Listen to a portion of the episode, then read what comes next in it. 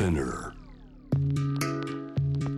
グローバーがお送りしております。J-Wave シャムダプラネット続いては海外在住コレスポンデントになかなか日本では聞けない現地最新ニュースを伺います。今日はシンガポールです。日本語でシンガポールの情報を発信するウェブサイトアジアリアンのライター。ご自身のツイッターでもシンガポール情報を発信しています。エツマさんです。エツマさんよろしくお願いします、よろしくお願いします。エツマさん何やら？お天気今良くないんですって、そうなんです。あのシンガポールですね。ここ2週間ほど大雨が続いてまして、もうまさに視界が遮られるような激しい雨が毎日続いてるんです。えその2週間ってシンガポールでよくあることですか？いえ。今年はですね、ちょっとあの、まあ、異常気象になるんですけれども、インド洋の方でですね、数年に1回ダイポールモード現象というのが起きるみたいなんです。で私ちょっとあの詳しくないんですけれども、ええまあ、そういったあの毎年起きるものではなくて、まあ、数年に一回起きる、まあ、気候変動が原因で、まあ、そのインド洋から見て今、えー東の方ですねシンガポールとかそのオーストラリアこの辺りの地域が、まあ、ちょっとネガティブなフェーズに入ってるということで、まあ、ちょっと季節外れの豪雨が続いているという状況です。うーんエツマさんそちらで暮らしててこういうご経験初めて？そうですね、まあ、去年ぐらいからこう寒気のシーズンでも割とこう雨が多いなと感じたりすることはあったんですが今年はですねもう記録的な降雨量でもう一部のエリアで洪水被害も出てるんですね。ああそうですか。あのインフラ東京でもね地下鉄がこう、大雨降るとね、えー水漏れがあった浸水があったとかインフラがちょっと今までの作りと今の雨の降り方合わなくなってきてるなってなりますが、い、かがですかそちら？そうですね。場所によってはやはりその水はけが悪い道路ってあるんですけれどもあのシンガポールですね。あの公団住宅にしてもコンドミニアムにしてもほとんどの人が高層の建物に住んでるんですね。ですので、まあ、住宅の浸水被害って実はそんなに多くはないんですけそうどですかただ先週洪水が起きた地域って一軒家に住まわれてる方もやっぱりいらっしゃいましてうん少ないんですけど、ですので一部の人にとってはまあその1階のリビングのその絨毯ですとか、まあ、スピーカーが水に浸かってしまったというようなその被害報告出てまして、まあ、ちょっとこう深刻な状況といった形ですね。はいうんまだ続いているという豪雨の中です。えー、エツマさん、えーはいい、くつかまたシンガポールの最新ニュース他にも伺いたいんですがどんなものありますか？はい、まず一つ目のニュースなんですが今月シンガポールにミュージアム・オブ・アイスクリームというのができたんです。ちょっと待ってください。ものすごいポップなものできましたね。ミュージアム・オブ・アイスクリーム。アイスクリーム博物館、博物館。はい。こちらですねあのアメリカから上陸したものなんですけれども、まあ、いわゆる新しい観光スポットですね。どんなものなんですか？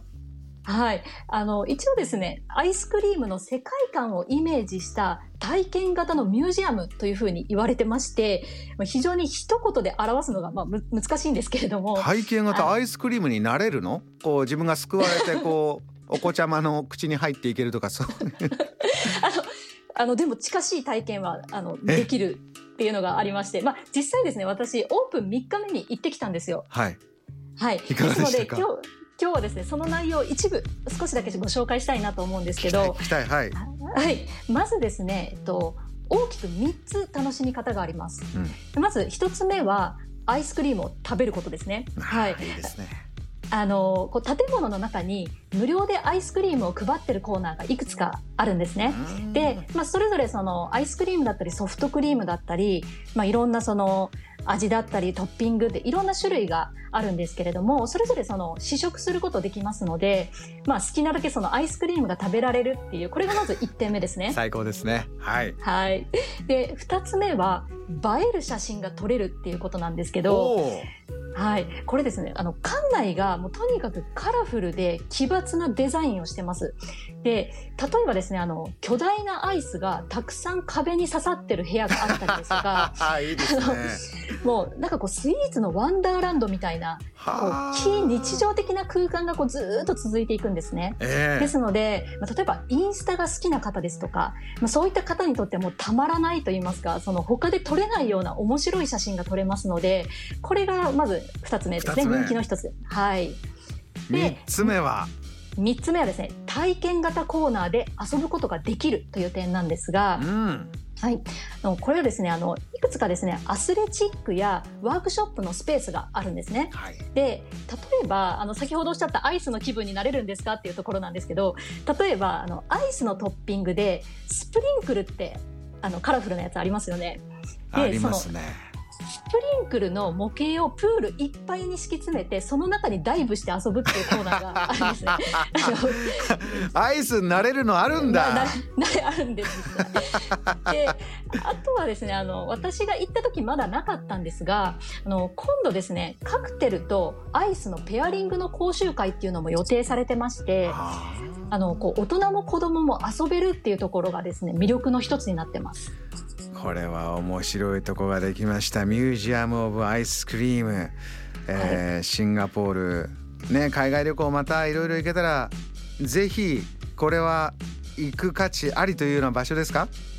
そうですね。あの施設全体回るのは実際1時間半から2時間ぐらいになりますのでもうあのそれプラス、まあ、何か目的があって来ていただけると嬉しいなという感じなんですけどただですねあの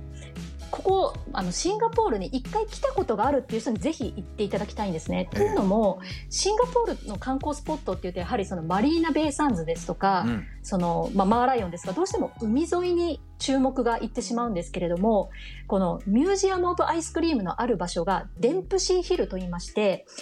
昔のイギリス領時代の施設があった場所なんですね。でそこがですね非常に緑が豊かで、まあ、小高い丘の上にありましてまあ、そのまたシンガポールの違った一面というところであのぜひ足を運んでいただきたいなというふうに思いました。なるほど。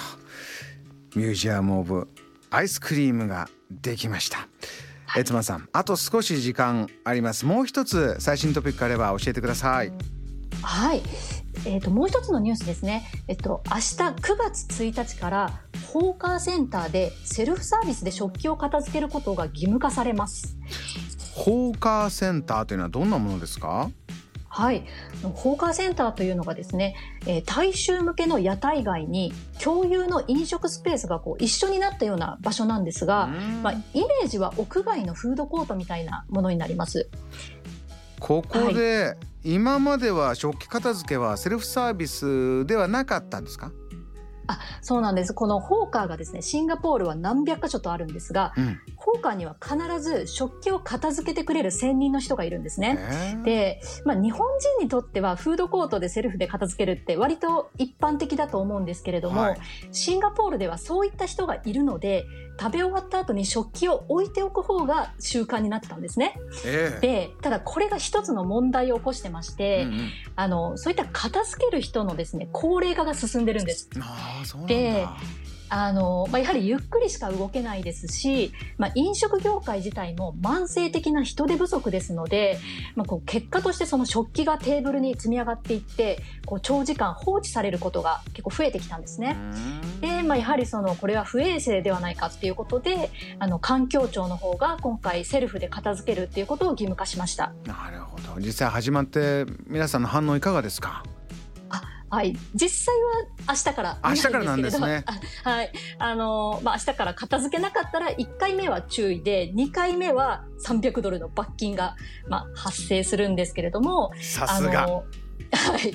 罰金大国の。はい。ただ、あの、地元民のその反応としましては、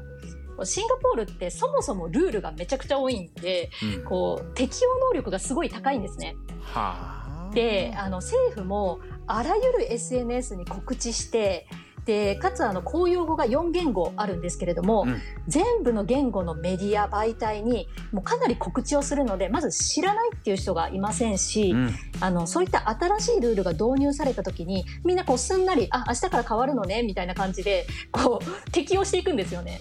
なので、はい、混乱とかも一切ないです。シンガポールがどういうふうに動いているのかというのがまた分かる一つのエピソードニュースでした。悦馬さんありがとうございます。またぜひよろしくお願いします、はい、ありがとうございましたこの時間はシンガポール在住コレスポンデント悦馬さんに最新情報を伝えていただきました。ジャムザプラネットのツイッター、えー、ホームページなど悦馬さんの、えー、情報を発信している SNS へそしてウェブサイトアジアリアもリンクしておきますのでそちらもぜひご覧になってみてください。JAM The Planet